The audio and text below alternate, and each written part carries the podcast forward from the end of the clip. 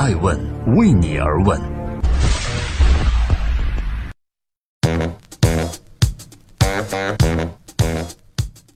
大家好，欢迎收看《爱问人物》，我是爱成。今天我们对话的这位嘉宾啊，为人谦和，是一位非常温文尔雅的天使投资人，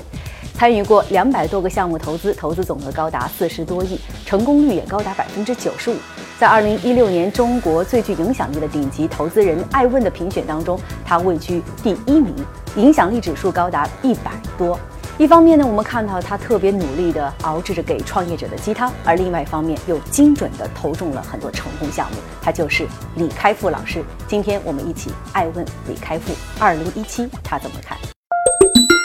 新三板这个市场对于现在很多难找出口的创业项目来讲是一个归宿，您看好吗？那新三板的话，我们所做的不是投资的业务啊，而是人工智能和孵化的业务，所以它讲的故事是不一样的，做的事情是不一样的。我觉得新三板确实有很多问号，啊，我们是认可的，而且我们自己是这个啊，以先行先试先行先试，我们自己把自己先挂上去了。嗯，那走的这个路程中，我们所看到的是啊，新三板它其实是开始分层，开始有些公司受到关注。然后开始有一些公司在考虑转板，所以慢慢的我们就会开始分清楚，新三板就是一个金字塔，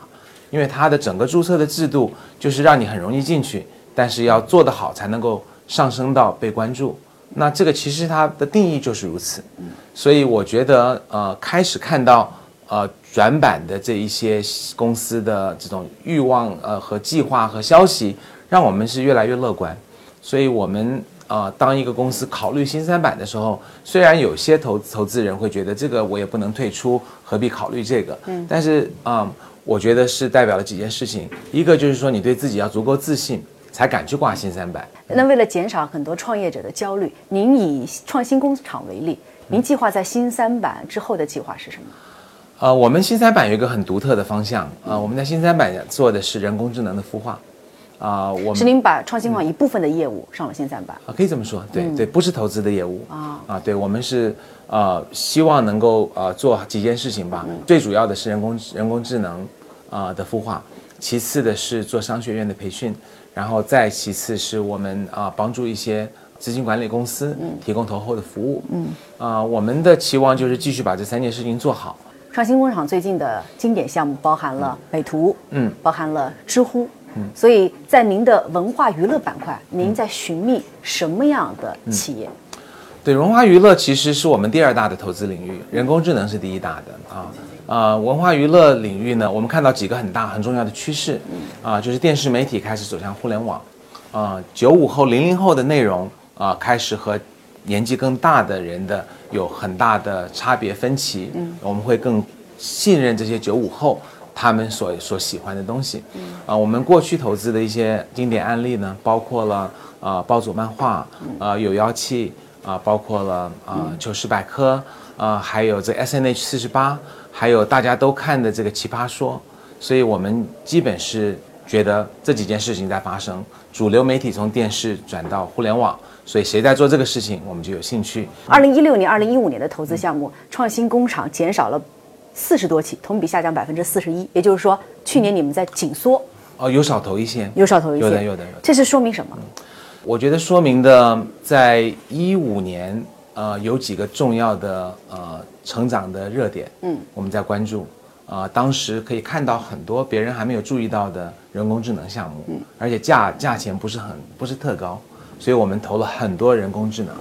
第二个是文化娱乐项目，当时也不是很贵。就是说，我们作为创新工厂，我们是要辨识啊一个趋势的来临，在别的 VC 还没注意到时候，偷偷摸摸的投一大堆，大家都注意到估值变高了，我们就要稍微谨慎一点了。所以在人工智能方面，还有啊，在这个文化娱乐方面，我们一五年应该是处于一个战略型的偷偷摸摸大大的投的过程。嗯，一六年呢是看到这两个领域估值变高，虽然。资本寒冬，但是两个领域我们看的看的还是非常的准。一五年已经投了很多了，一六年呢我们就要做一些价值的判断，所以估值合理的才会投。但是在一六年三十二个项目中，依旧投中了一个非常迷信的项目，啊，二零一六年摩拜单车。摩拜是。但摩拜和 OFO，您为什么选择摩拜前者而不是后者？呃，我们觉得这其实这个领域是是好的，也不只会支持一家公司。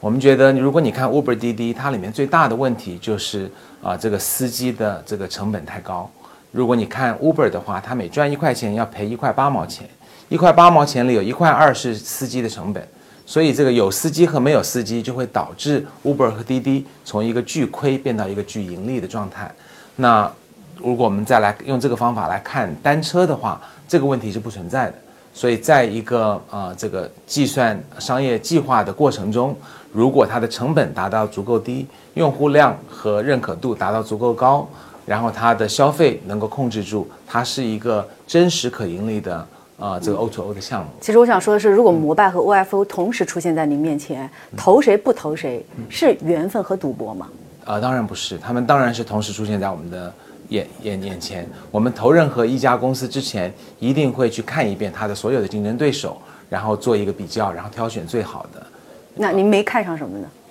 呃，我觉得其实这两个团队都很优秀了。我们会认为说，摩拜它的呃这个技术，嗯，然后它可以达到刚才所说的这个成本和使用的这样的一个一个很好的商业模式，我们会认为它的概概率比较高。嗯，二零一七年会持续看好吗？呃，这个领域竞肯肯定竞争变多了。对，二零一六他们可是想尽了风头。对，我觉得一七年会对所有的共享单车带来挑战，因为现在变成了红海。但是同时呢，我们还是认为这商业模式是成立的。然后我们认为摩拜有一个最有经验的管理团队，包括他们的这个董事长啊李斌和和 CEO 啊 Davis 都是我们认识多年、非常认可的行业的这个老兵。啊，这样的一个领域其实啊更适合非常有经验的行业人员来去做，啊，不像比如说做什么动漫啦这些的九五后啊九零后可能也可以做得不错。二零一六是极具不确定性的一年，除了中国市场，看看海外，这个英国脱欧，特朗普当选，一个投资人或者是一个专业的投资人，如何在这么不确信的社会情况下，还可以精准的找准机会，避免风险？如果说全球的投资的话，确实现在我们在美国也有做一些投资，嗯，啊，我们认为未来可能会确实会更区域化，呃，会更功利化，无论是美国、英国或其他的国家，就是说每个国家为自己的利益，而可能不会民族保护主义，嗯。嗯，就是说这个世界更平的啊，未必像我们想象的那么快能够达到，嗯，但是我觉得互联网本身它的趋势还是存在的。所以，无论啊每某一个国家可能有一些政策，但是最终这个平坦化还是会发生。那么，我们还是会继续的去观看。我们最近在美国啊物色了啊三四位非常优秀的啊这个创业者和技术专家，然后就直接把他们啊找回找回了中国。所以在技术的这种流通，至少应该还是还是通畅的。我从您的话外音听出来了，未来的创业机会是属于有技术优势的团队和人才的。非常正确。呃，过去的门槛相当的低，比如说，呃，一个产品经理带着两个小朋友，呃，几乎零投资就可以做个 APP 放在 App Store。嗯。现在你要做人工智能，你要先找个科学家，科学家在美国可是几十万薪水以上，美金薪水以上的。其次，你要买一大堆机器，然后你要去找数据，你光是这个一个人加上机器和数据，可能就要花一千万了。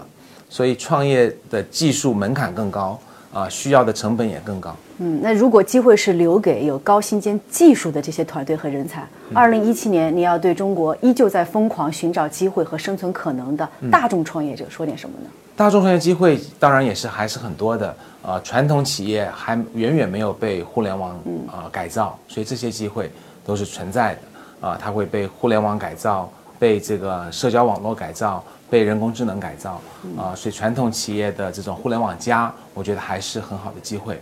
啊。另外呢，我觉得其实谈到大众创业、服务业啊，也是一个很大的机会。无论未来机器多多多么的取代人类啊，人与人之间的面对面的交流啊，还是非常重要的。我觉得更多的人可能可以考虑，我们怎么样能够在消费升级的过程中，把服务做得更极致。好，谢谢，谢谢。爱问。是我们看商业世界最真实的眼睛，记录时代人物，传播创新精神，探索创富法则。